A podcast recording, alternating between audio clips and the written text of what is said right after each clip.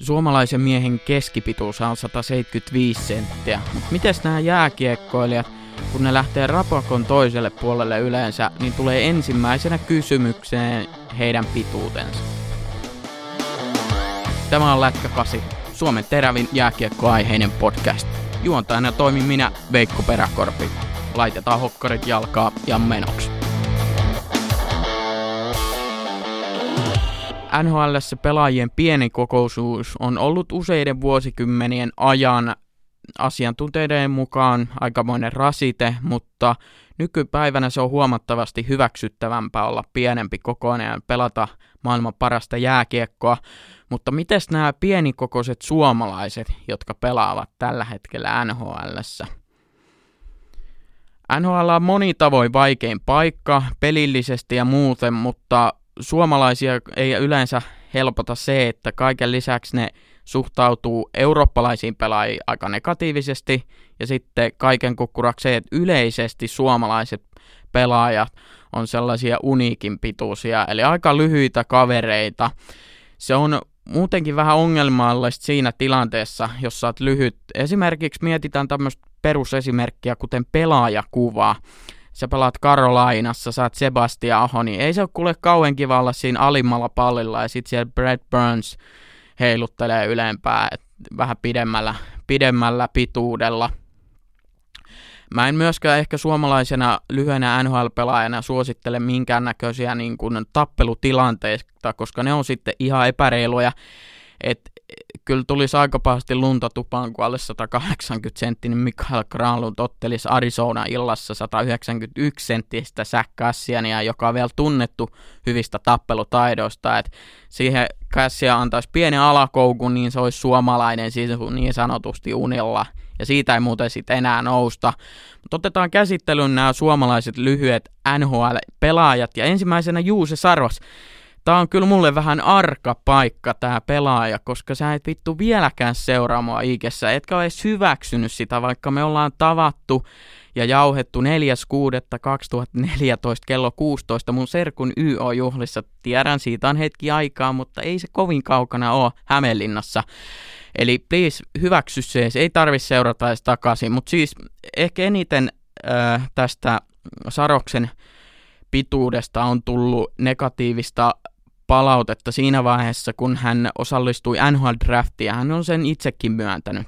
Ja siinä vaiheessa, kun tehtiin draft combine tämmöiset treenit, jossa yleensä nämä draftetut NHL-pelaajat testataan niin kuin kaikissa amerikkalaisissa urheilulajeissa, niin hänen äh, joukkueensa muuten niin aika negatiivissävytteisesti puhuttiin hänen pituudestaan, pystyykö hän oikeasti pelaamaan NHLssä, mutta Juuse Saros on oikeasti joutunut näyttää se, että vaikka on lyhyempi pelaaja, niin pystyy torjumaan kuitenkin aika hyvin kiekkoja.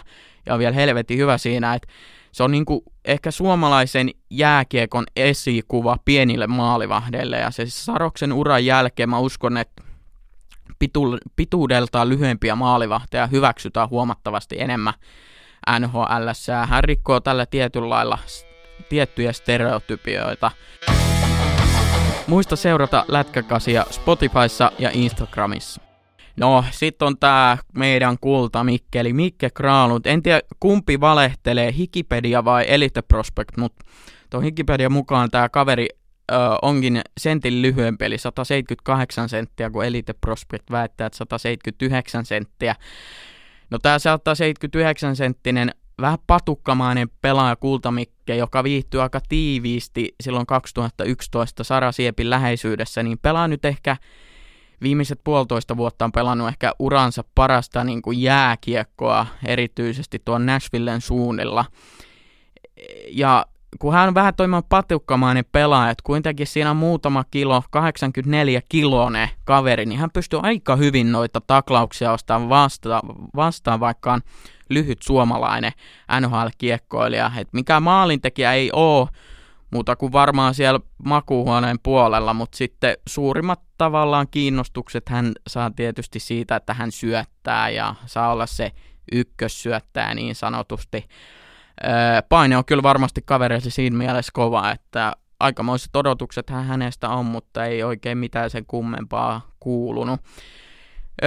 nyt pitää varoa tätä vähän sanoja seuraavan kerran, koska mä en halua, että hänen isänsä Ismo haluaa mua mätkittäväksi jäälle kehää johonkin Turun nakkikattilan Marli Areenalle.